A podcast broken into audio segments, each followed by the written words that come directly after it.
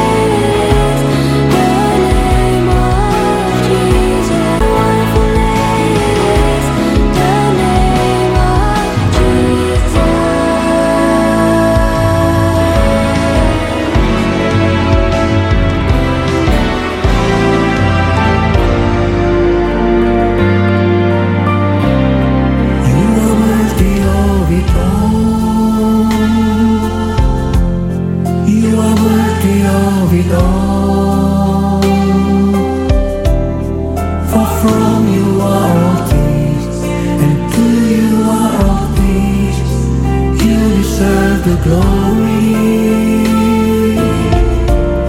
You are worthy of it all. You are worthy of it all. For from you are all things, and to you are all things.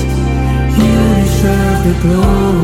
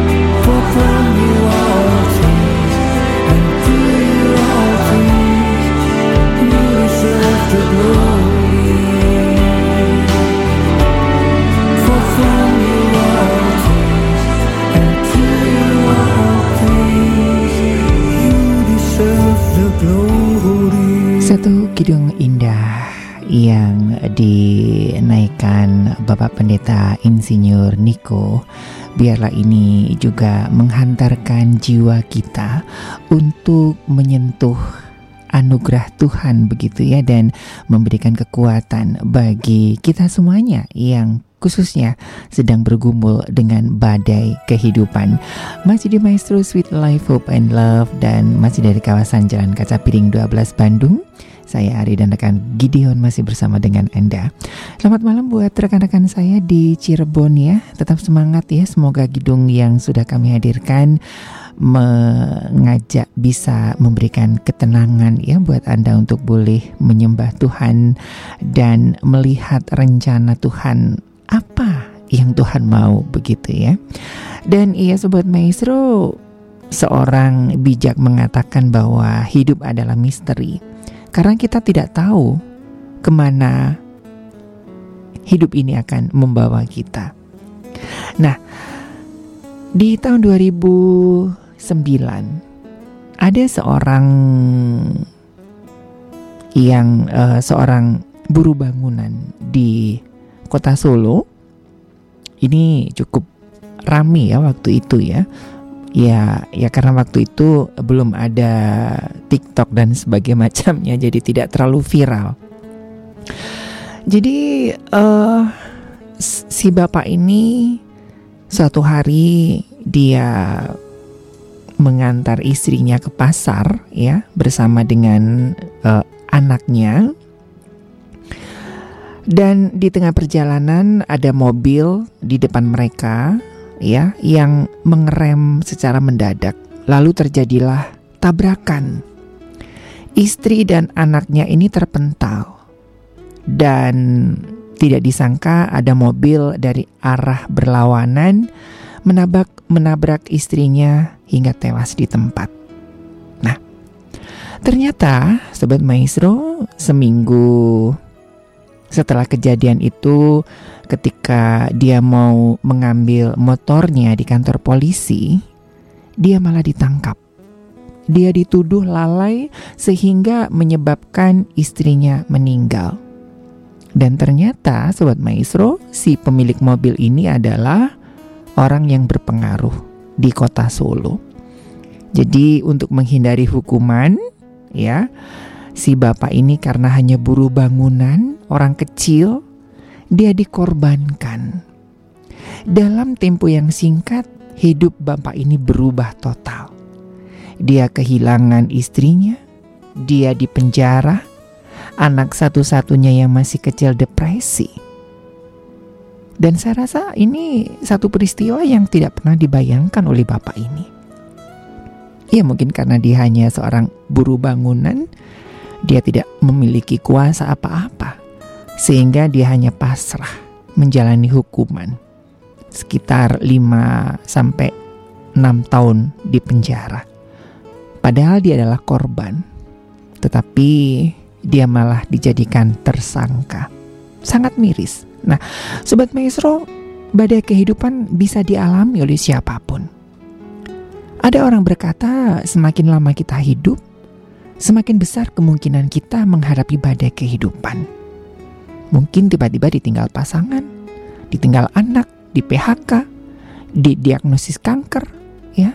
Dengan beberapa rekan-rekan saya yang terkena kanker payudara, ya, kanker serviks, yang terdeteksi dengan lupus, dengan reaktif dari HIV, terus tiba-tiba anaknya mengalami satu kebutuhan khusus, ya, sesuatu yang tidak pernah diharapkan dan diimpikan begitu.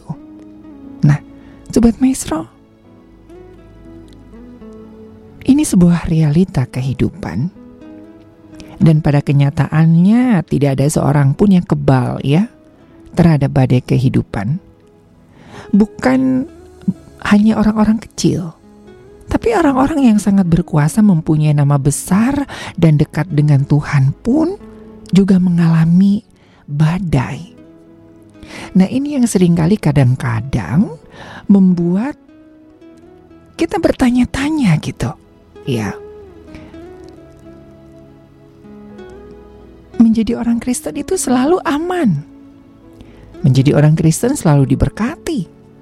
Menjadi orang Kristen selalu luput dari bahaya. Padahal di dalam Alkitab begitu banyak orang-orang yang dekat dengan Tuhan, tetapi mereka menghadapi badai kehidupan. Salah satu contohnya adalah Daud. Daud bisa mengalami krisis di dalam kehidupannya. Di dalam kitab Mazmur, Daud mengungkapkan isi hatinya ketika dia harus meninggalkan semua kenyamanan hidup secara diam-diam akibat pengkhianatan dari anaknya sendiri, Absalom. Saya bisa membayangkan ketika Daud memimpin pengikutnya keluar dari istana, dia merasa lelah. Membayangkan bagaimana menderitanya hidup dikejar-kejar lagi seperti masa mudanya, dikejar-kejar oleh Saul. Nah, Sobat Maestro, jika kita membaca kisah di 2 Samuel 15 sampai 17, Daud juga merasa sangat terpukul. Sampai dikatakan sakit hati seperti beruang yang kehilangan anak di padang. Daud juga mungkin merasa malu karena harga dirinya sudah hancur. Sampai-sampai Simei, seorang kerabat Saul yang dulunya tidak ada apa-apanya di hadapan Daud, berani menghina Daud. Dan Daud menuliskan, banyak orang berkata tentang aku, baginya tidak ada pertolongan daripada Allah. Saya nanti ada sebuah kisah dari seseorang yang hidupnya benar-benar hancur. Tetapi kehancuran hidupnya tidak menggagalkan rencana Tuhan.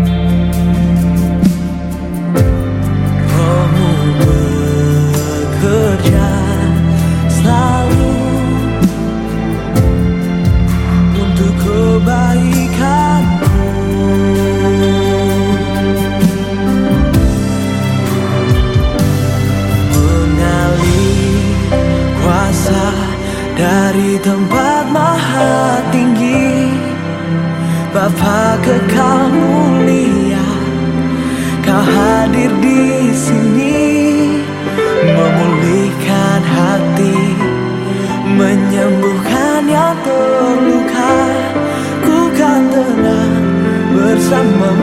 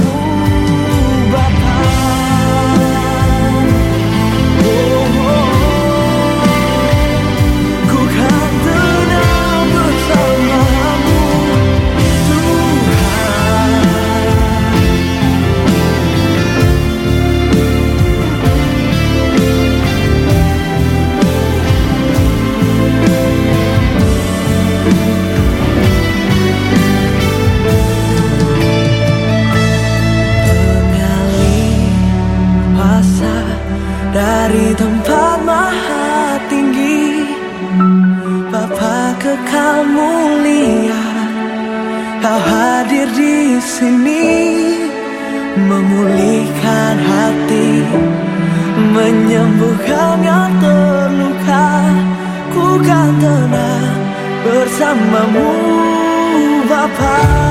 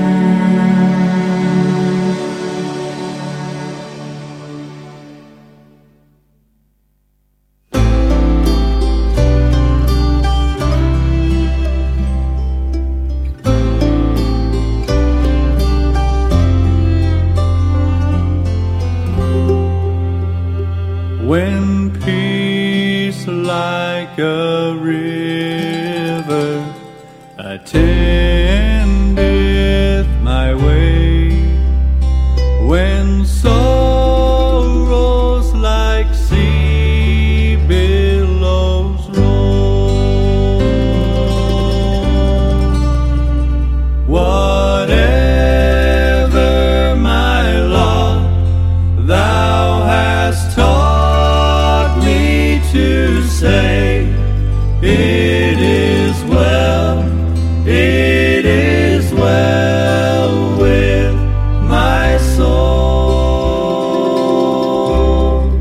It is well, it is well with my soul, with my soul. It is well, it is well with my soul. It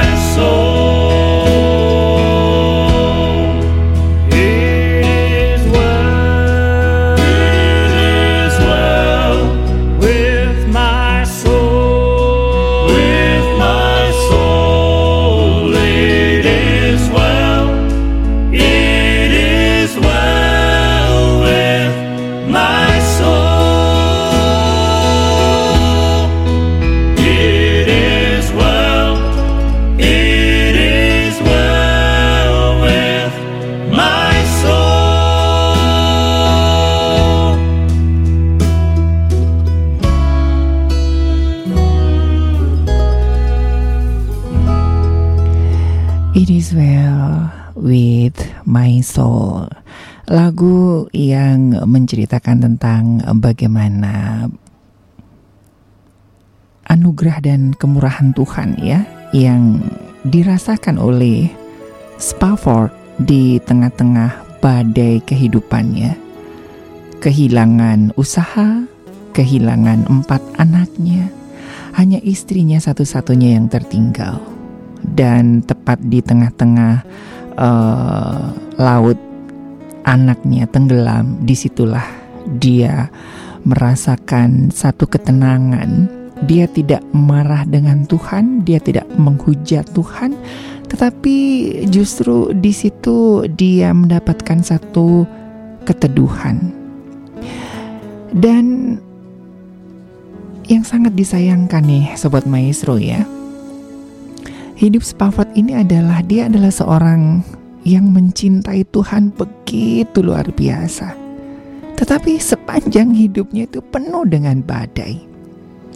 bahkan ketika dia memulai kehidupannya yang baru. Anak yang dilahirkannya juga meninggal. Dan tahukah Anda zaman itu ya Sobat Maestro, yang membuat Spafford dan istrinya depresi adalah komunitas orang percaya pada waktu itu yang mengatakan bahwa Spafford ini orang yang sedang dihukum Tuhan. Gak mungkin orang yang dekat dengan Tuhan tapi mengalami begitu banyak badai.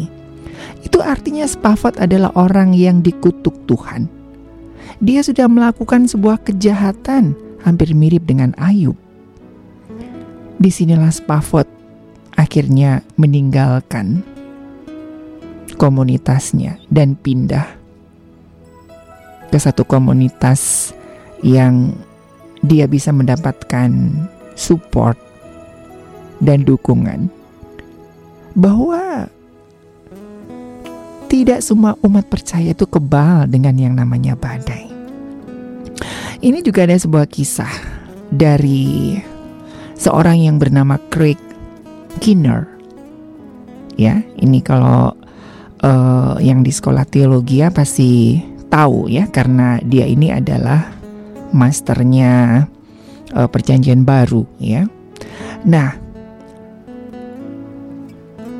Craig Keener ini seorang yang sangat cinta Tuhan, melayani Tuhan luar biasa, habis-habisan hatinya diberikan kepada Tuhan.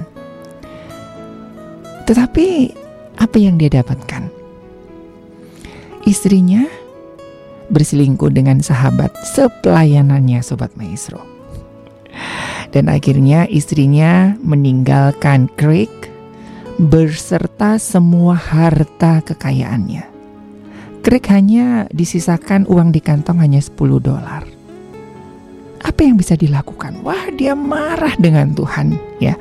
Dia mengatakan bahwa Tuhan, selama ini saya kan sudah setia melayani panggilan Tuhan. Tapi kalau seperti ini harga yang harus dibayar, dia gak sanggup, saya gak sanggup ya. Hanya dengan uang $10, dan dia baru masuk di sebuah universitas yang bergengsi ya. Nah, ketika dia mengatakan hal ini, lalu teman-teman komunitasnya, teman-teman di gerejanya, itu pasti salah lu gitu kan, kasarannya. Istri kamu kabur sama laki-laki lain itu berarti kamu yang gak bener gitu. Aduh, di saat dia terpuruk, dia membutuhkan satu dukungan, dalam arti membutuhkan satu kekuatan. Malah ya seperti luka dikasih cuka begitu ya. Dia malah dihakimi oleh rekan-rekan komunitasnya. Ketika membutuhkan dukungan, justru keluarga dan rekan-rekan seimannya malah memperburuk keadaannya. Dan saking beratnya, Keener sampai berpikir untuk mengakhiri kehidupannya. Hampir mirip dengan Spafford ya. Orang yang begitu mencintai Tuhan tapi terus menghadapi badai kehidupan. Justru teman-teman yang harusnya memberikan kekuatan malah dalam tanda kutip memperburuk keadaannya. Nah Sobat Maestro, mungkin hari-hari ini Anda menghadapi situasi seperti ini. Ada beberapa sahabat saya yang sedang berada di titik seperti ini. Ya, mungkin kadang-kadang kita mengatakan enak begitu ya, karena kita tidak pernah berada di posisi seperti itu ya. Ketika saya mendampingi ya rekan-rekan yang dengan penyakit akut begitu ya, mereka kan udah lelah, udah capek. Saya memahami itu. Saya baru mengerti ketika saya juga Tuhan izinkan 2 tahun di dalam posisi seperti itu ya.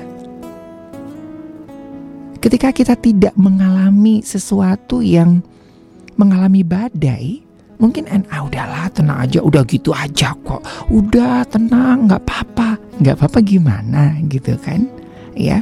Nah Sobat Maestro, ini dibutuhkan sebuah empati yang dalam. dalam. Apa yang bisa kita impartasikan kalau kita tidak pernah berada dalam badai seperti itu? Kita mempunyai Allah yang luar biasa. Yesus pernah mengalami di titik-titik terendah, sehingga dia bisa memberikan satu dukungan, penghiburan, dan kata-katanya itu sangat berkuasa karena Yesus sudah mengalaminya. Nah, lalu bagaimana kita bisa tetap tenang dan tegar di tengah badai? Nanti kita akan ngobrol lagi. Tetap di Maestro, Sweet Life, Hope and Love.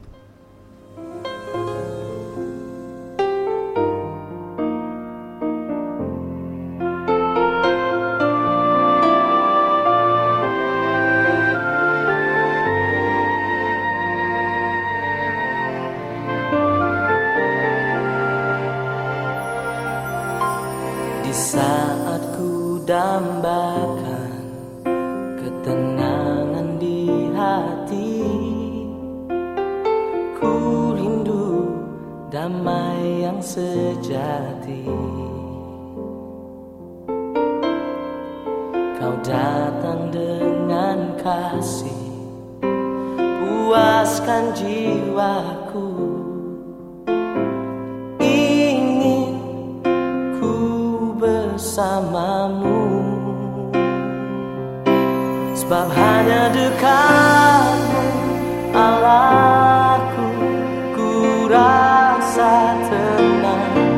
Sebab hanya dekatmu Allahku, kedamaian abadi selalu di hidupku. Di saat ku dambakan ketenangan di hati, ku rindu damai yang sejati. Kau datang dengan kasih, puaskan jiwaku. Ingin ku bersamamu, sebab hanya dekat Allahku, ku rasa tenang. Sebab hanya dekatmu Allahku, kedamaian abadi selalu di hidupku. Aku, ku rasa tenang. Sebab hanya dekatmu Allahku, kedamaian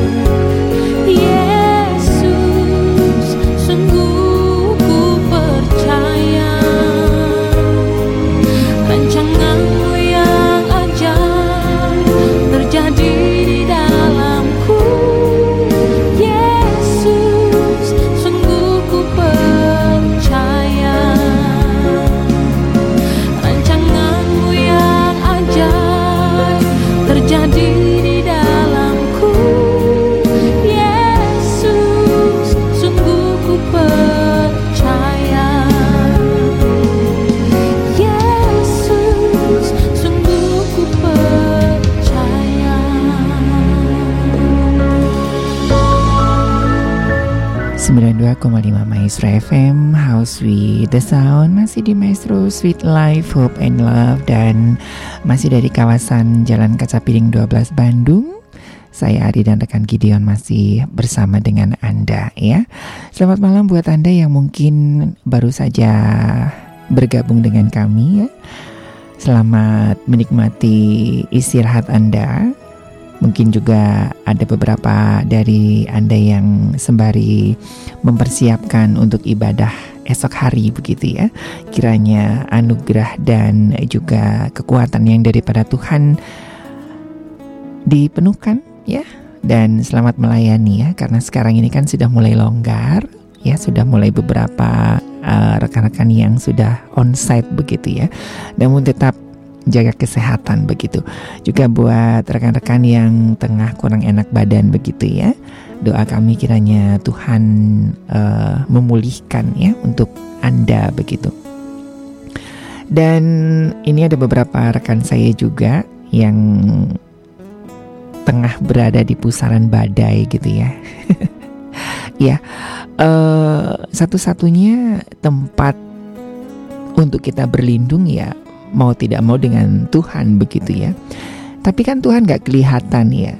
Nah, kita butuh orang-orang yang apa ya, kalau dalam sebuah komunitas itu kan ada support system gitu ya.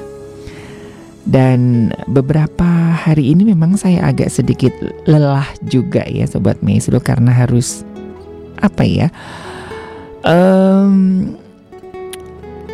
ketika menghadapi orang-orang yang masih belum bisa menerima ya dengan realita itu kan, masih denial itu kan, kita yang mendampingi itu capek banget. Tapi ya no problem ya, namanya kita berjalan bersama-sama begitu. Di masa-masa denial tuh memang masa-masa yang menguras emosi dan energi begitu. Tetapi ya kita mempunyai Tuhan yang tidak pernah lelah ya, dan tidak pernah menyerah begitu. Nah, jadi kita kembali kepada Craig Keener tadi ya Sobat Maestro ya, di keputusasaannya ketika dia mau bunuh diri ya. Itu ada seorang sahabatnya ya, seorang majelis, dia mengatakan bahwa emang nanti kamu di neraka itu lebih parah, lebih buruk dari apa yang kamu hadapi sekarang ya. Dia bilang begitu. Kalau lu bunuh diri ya, yang kamu hadapi itu jauh lebih buruk dari perceraianmu ini. Ya, dia mengatakan seperti itu. Akhirnya dia berdoa bersama, dia dikuatkan dan dia dipulihkan. Akhirnya dia bertemu dengan seorang wanita yang sangat cinta Tuhan dan akhirnya mereka menikah sampai sekarang ya, dan sangat diberkati Tuhan. Nah, jadi Sobat Maestro, hal apa yang bisa kita lakukan ya agar kita tetap bisa kuat di tengah badai kehidupan? Sama halnya dengan Raja Daud ya, ketika dia harus menghadapi badai. Ya, mungkin kita bilangnya itu sesuatu yang sangat klise begitu ya. Mau tidak mau ya kita harus mendekat kepada Tuhan. Itu yang bisa kita lakukan untuk yang hal yang pertama. Daud berdoa kepada Tuhan. Daud bisa saja melawan dan menggunakan kuasa serta kekayaannya. Tetapi kali ini Daud harus melawan anaknya sendiri. Ya, saya 2 tahun lalu begitu mendampingi hal seperti ini gitu ya. Bingung, kalau yang dilawan orang lain itu masih oke, tapi kalau yang dilawan anaknya sendiri itu gimana gitu ya. Saya bisa memahami gitu. Jadi anaknya merebut usaha dari orang tuanya. Dan orang tuanya jadi gembel Sobat Maestro ya. Ini di Tasik. Saya mendampingi hal seperti itu. Kasian banget ya. Jadi ini mirip kayak kisah di Singapura ya, beberapa waktu yang lalu ya. Makanya sekarang di Singapura kan tidak boleh memberikan warisan kepada anaknya sebelum orang tuanya meninggal gitu kan. Saya jadi ingat kisah itu ya. Saya lupa siapa namanya. Jadi presiden ini punya teman begitu ya, seorang pengusaha, dan dia punya anak tunggal gitu. Nah, dia saking sayangnya dengan anak tunggalnya ini, semuanya harta kekayaannya itu dipindahkan nama gitu ya. Ini buat anaknya semuanya gitu, di atas namakan anaknya. Nah, dia dapat mantu yang gak pas gitu ya. Anaknya laki-laki. Nah habis gitu udah dikuasai, bapaknya diusir Sobat Maestro ya. Jadi gelandangan, jadi gembel. Nah untungnya Presiden Singapura waktu itu kenal begitu. Tetapi si bapak ini tetap nggak ngaku. Oh bukan, saya hanya mirip. Akhirnya didedes. Apa itu kalau orang bahasa Indonesia? Ditanya terus akhirnya dia mengaku. Nah lalu di situ diambillah keputusan ya oleh Presiden Lee Kuan Yew ya di Singapura untuk membuat sebuah peraturan bahwa sebelum orang tuanya meninggal nggak boleh itu dibalik nama ke anaknya. Takut ya kalau ada si Malin Kundang gitu ya. Nah sama di Tasik saya juga mendampingi orang seperti itu gitu. Jadi kebetulan papinya udah meninggal dan anaknya ini mengambil semua aset keluarganya. Jadi mamanya gak mau ditaruh di tempat jompo, akhirnya ngontrak ya di satu kontrakan yang sangat miris sekali begitu ya. Nah ini hampir mirip dengan yang dihadapi oleh Daud ya Sobat Maestro. Mungkin kalau dengan orang lain mungkin dia bisa, tapi sebagai orang tua menghadapi berantem dengan anak sendiri, ini kan dilema ya. Tapi Daud telah belajar bahwa cara-cara instan manusia tidak akan menyelesaikan masalah, justru membuatnya semakin buruk. Dan kita tentu tahu bagaimana dia dihukum Tuhan setelah membunuh Uria demi menutupi dosanya dengan Batsheba. Ya. Daud juga telah belajar bagaimana Tuhan memberikan jalan keluar dengan mengirim Abigail ketika dia dan pengikutnya hampir saja membunuh Nabal dan mendapat murka Tuhan. Nah Sobat Maestro, apapun persoalan hidup kita, jangan cepat berpikir masalah kita tidak ada solusinya ya. Saya kemarin dengar lagu apa ya, indah begitu ya. Lagu ini judulnya adalah He Give More Grace ya. Dia memberikan anugerah again and again ya. Nah, lagu ini mengatakan seperti ini. Dia beri anugerah ketika beban membesar. Dia kirim kekuatan yang lebih ketika pekerjaan meningkat. Untuk kesukaran yang bertambah, dia tambahkan kemurahan. Untuk pencobaan yang berlipat, dia lipat gandakan kedamaian.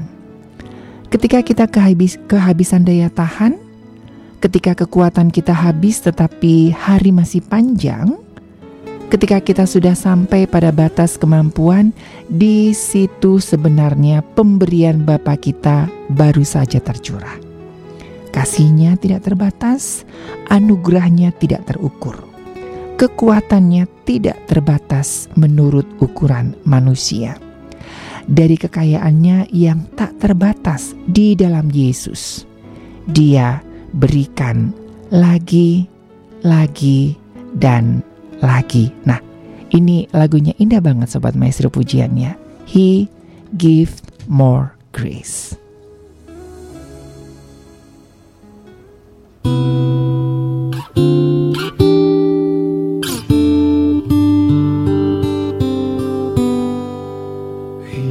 giveth more grace when the burdens grow greater.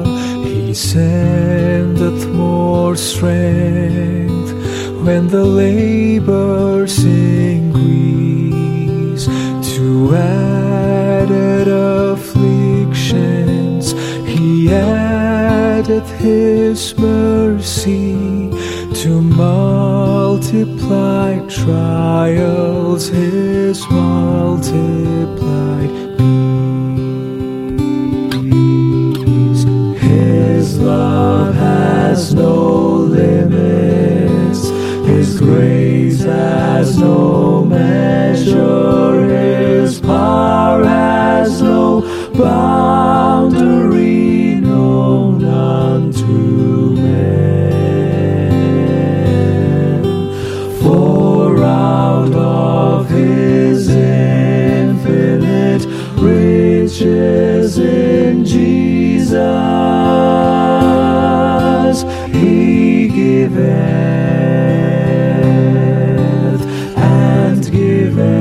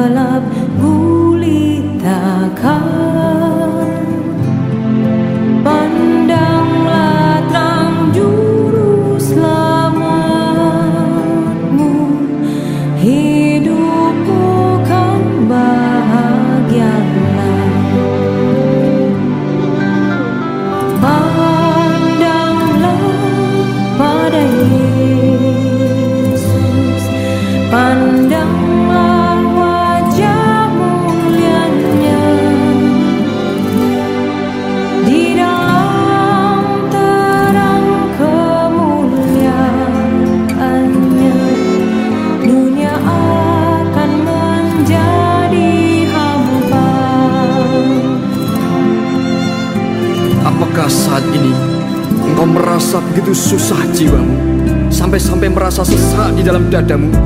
Engkau merasakan di sekelilingmu begitu gelap gulita, sampai-sampai tidak tahu kemana arah yang benar. Hatimu serasa kosong, jiwamu hampa.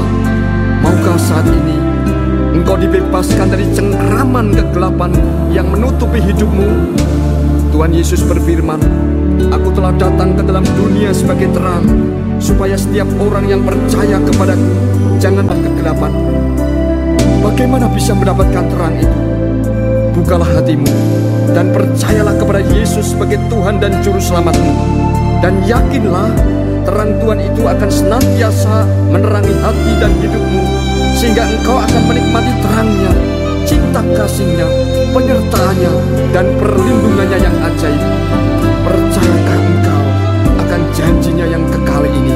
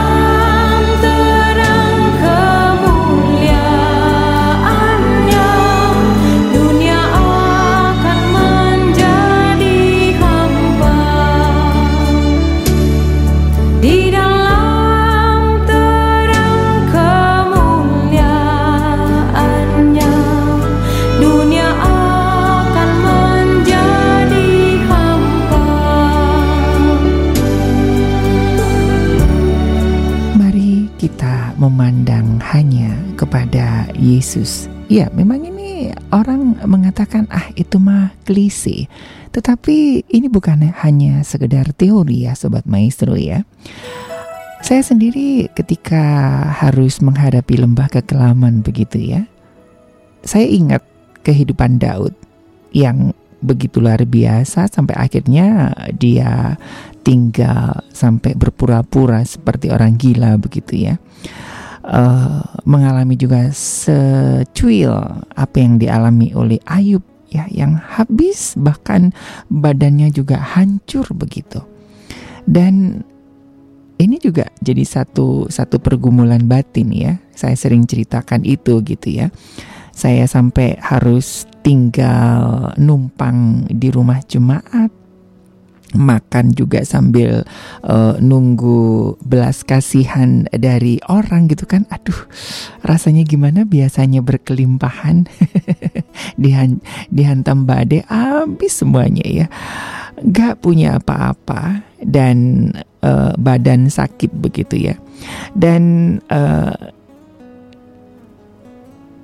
beberapa hari yang lalu saya juga ngobrol dengan beberapa rekan-rekan ya, karena ini ada ada wacana begitu. Obat-obat yang biasanya di cover oleh pemerintah, yang dapat subsidi dari pemerintah, rencananya tahun depan akan dicabut gitu ya. Nah, saya sebagai relawan, sebagai volunteer harus memberikan satu ketenangan ya kepada teman-teman yang saya dampingi. Padahal saya juga cekot-cekot nih Sobat Maestro ya. Kalau sampai obat yang disubsidi pemerintah ini dihapus, itu satu obat itu sekitar 3,5 juta sampai 4 juta begitu. Nah, saya bilang ke teman saya, ya udah kalau subsidinya dicabut, Tuhan cabut juga nyawa saya gitu kan. Saya pulang aja gitu. Iya. Ini juga menjadikan satu badai ya bagi kami. Bagi rekan-rekan yang kanker, ada yang diabetes, ada yang HIV, ada yang autoimun. Itu kan ada beberapa obat yang wacananya tahun 2023 itu bakalan dihapus subsidinya gitu. Jadi kita harus membayar full ya. Jadi nggak ada bantuan dari pemerintah. Dari harga sekarang kan masih dapat subsidi ya, dari harga 3,5 hanya ada yang 700.000, ada yang 1 juta, ada yang 1,5 juta begitu. Kalau itu dihapuskan, wow, Nah, saya ngobrol dengan sahabat saya, bilang ya sudah kalau subsidinya dihapus Tuhan, saya pulang aja deh gitu. Ya nggak bisa beli apa. Nah, tapi untungnya saya punya temen yang sangat luar biasa ya Sobat Maestro. Dia bilang begini, kalaupun toh Tuhan masih kasih hidup, Tuhan akan cukupkan itu. Tuhan akan bayar 3 juta aja kecil ya, Tuhan punya semesta. Dia dia memunculkan iman itu padahal dia juga sedang terpuruk Sobat Maestro ya. Dia harus memikirkan biaya sekolah anak-anaknya, biaya keluarganya. Tapi nah itulah, ketika kita punya support system yang sama-sama positif, ya sudahlah gitu. Ya cuman 2 aja gitu. Kalau Tuhan, kalau sampai subsidi obat ini dihapus oleh pemerintah, cuman 2. Tuhan tetap pelihara atau ya sudah saya pulang ya Tuhan ya. Ya iyalah Sobat Maestro, 3 juta duit dari Hong Kong gitu kan. Apalagi dengan situasi kondisi seperti ini. Tapi ya itu tadi ya, saya diingatkan dengan teman saya gitu kan, kalaupun toh Mas Hari gak dipanggil pulang, Tuhan akan kirimkan uang begitu kan buat beli obat gitu. Ya karena buat orang-orang seperti kami yang sakit terminal, yang harus mengkonsumsi obat seumur hidup itu kan Ya kalau itu dicabut kan sama aja ya kayak orang yang yang di rumah sakit, kalau alatnya dicabut ya udah tinggal nunggu aja gamenya begitu ya. Nah, Daud memiliki satu sudut pandang yang berbeda ya. Ketenangannya, dia dekat dengan Tuhan, dan saya bersyukur gitu. Saya punya support system orang-orang yang dekat dengan Tuhan. Jadi tidak mengambil jalan pintas. Nah, walaupun permasalahan hidup yang dialami Daud ini belum berakhir, Daud bisa merasakan ketenangan ya. Saya agak lumayan tenang Sobat Maestro ya dengan teman-teman saya. Beberapa minggu ini kan saya susah tidur karena mikirin gitu kan, waduh ini subsidi mau dihapus gitu kan, terus mau gimana ya, pikiran manusia kan mikir gitu kan. Bisa bayar kos puji Tuhan, masih bisa makan puji Tuhan gitu kan. Kalau harus dibebani dengan bayar obat yang begitu gede, aduh Tuhan ya udahlah saya langsung aja deh saya pulang gitu kan. Nah, Daud mendapatkan sebuah ketenangan ketika dia bersama-sama dengan Tuhan. Demikian pula kita bisa mendapatkan ketenangan yang sama jika kita mengikuti teladan yang dilakukan Daud. Roh Kudus akan mengubah cara pandang kita, sehingga apa yang tadinya terasa mustahil ternyata masih ada harapan, dan selalu ada harapan di dalam Tuhan. Apa yang tadinya terlihat gelap ya, seperti pujian tadi, pandanglah pada Yesus. Apa yang kelihatan gelap, ketika kita memandang Tuhan, itu ada sebuah terang cahaya yang melebihi segalanya. Ya, apa yang tadinya gelap ternyata ada terang Tuhan di sana. Terlebih lagi, kita akan mampu melihat bahwa mungkin di dalam kegelapan seperti itu, Tuhan sedang menyiapkan kita untuk pekerjaan yang lebih besar lagi.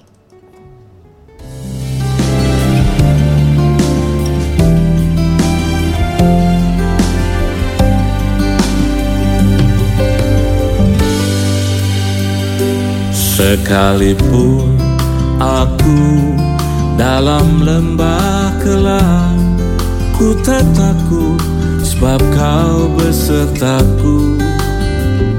Sekalipun badai topan datang menerpa, ku tak gentar sebab kau di sisiku. Aku percaya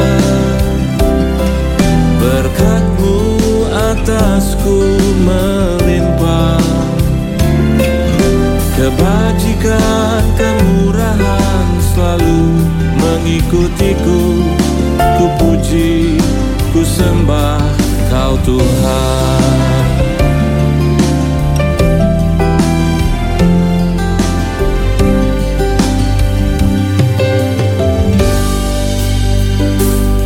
Sekalipun aku dalam lembah kelam, ku tak takut sebab kau besertaku. Sekalipun badai topan datang menerpa, ku tak gentar sebab kau di sisiku. Aku percaya berkat-Mu atasku melimpah, kebajikan kemurahan selalu mengikutiku. Ku puji, ku sembah Kau Tuhan. Aku percaya berkat-Mu atasku melimpah, kebajikan kemurahan selalu mengikutiku. Ku puji, ku sembah Kau Tuhan.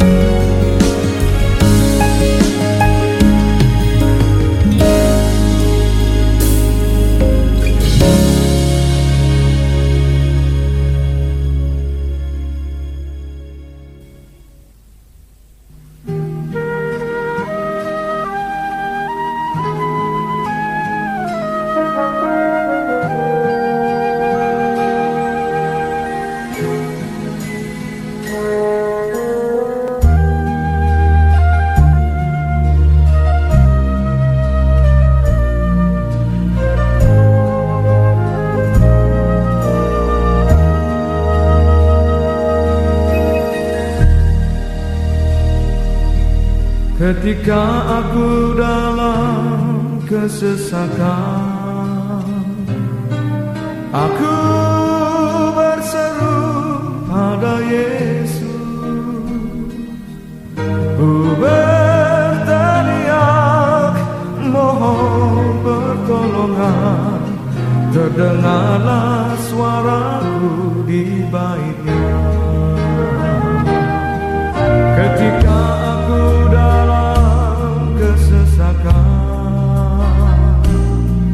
aku berseru pada Yesus. Ku berteriak mohon pertolongan, terdengarlah suaraku di bait-Nya.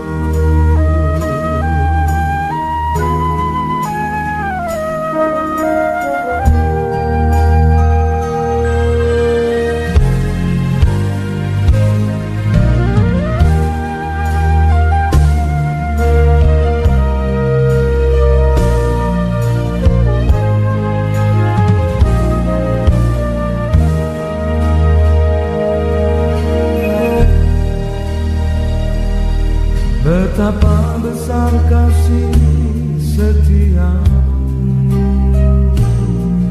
demi manusia kau berkorban, kau disalibkan, cucurkan darahmu untuk tebus semua dosa manusia. Betapa besar kasih setiamu demi manusia kau berkorban, kau disalibkan, cucurkan darahmu untuk tebus semua dosa manusia.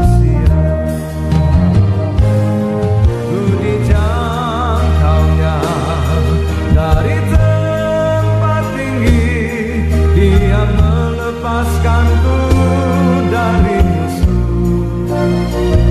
musuh, jadilah Tuhan perisai hidupku. Haleluya, pujilah Tuhanku. Ku dijangkaunya dari tempat tinggi, Dia melepaskanku dari musuh, jadilah Tuhan perisai hidupku.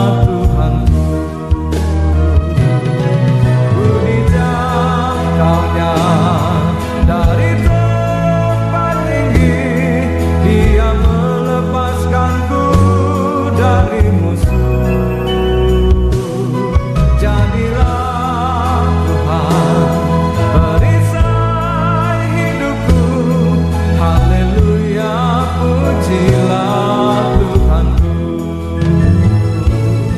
Ku dijangkaunya dari tempat tinggi, Dia melepaskanku dari musuh.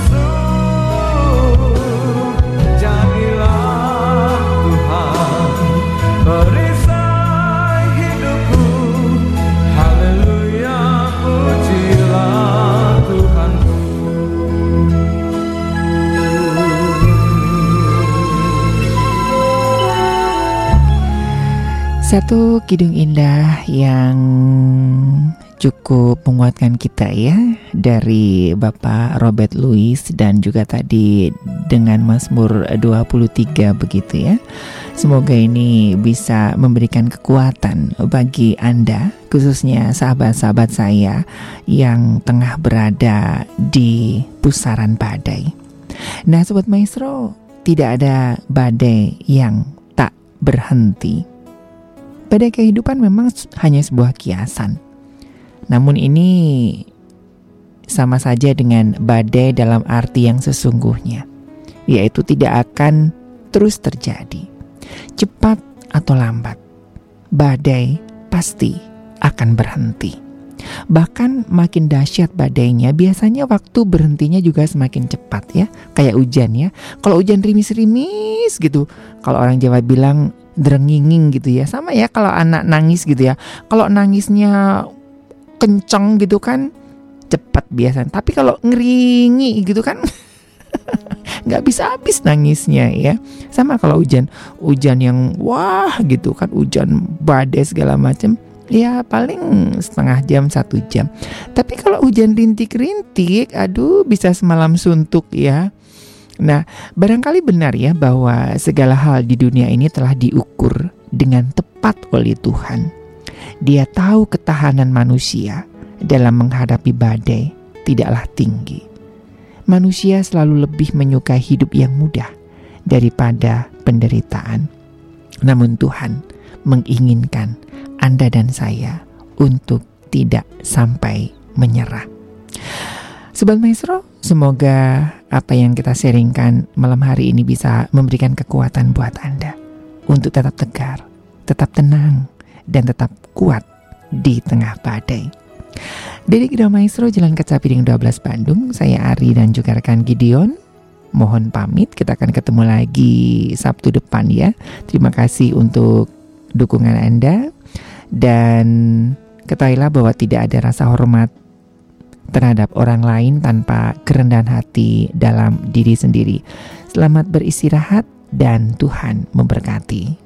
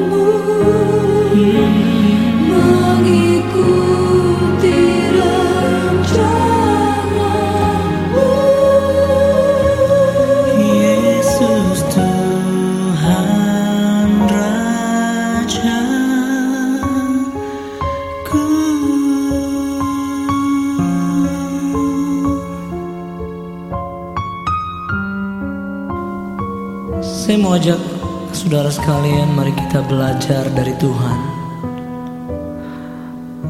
bahwa Tuhan kita tidak pernah memberikan buat kita hal yang kurang baik. Bahkan hal yang baik saja buat Tuhan kurang buat kita. Tapi Dia memberi yang terbaik selalu. Dia selalu beri yang terbaik buat kita.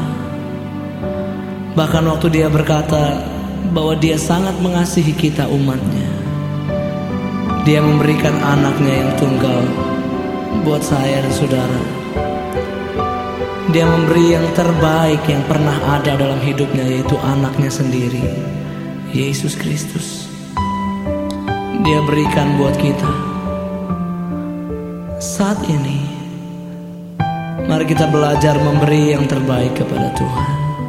Pujian saudara, penyembahan saudara, hidup saudara, harta saudara, apapun yang saudara miliki, mari kita belajar beri yang terbaik. Beri yang terbaik buat Tuhan. Ya Tuhan.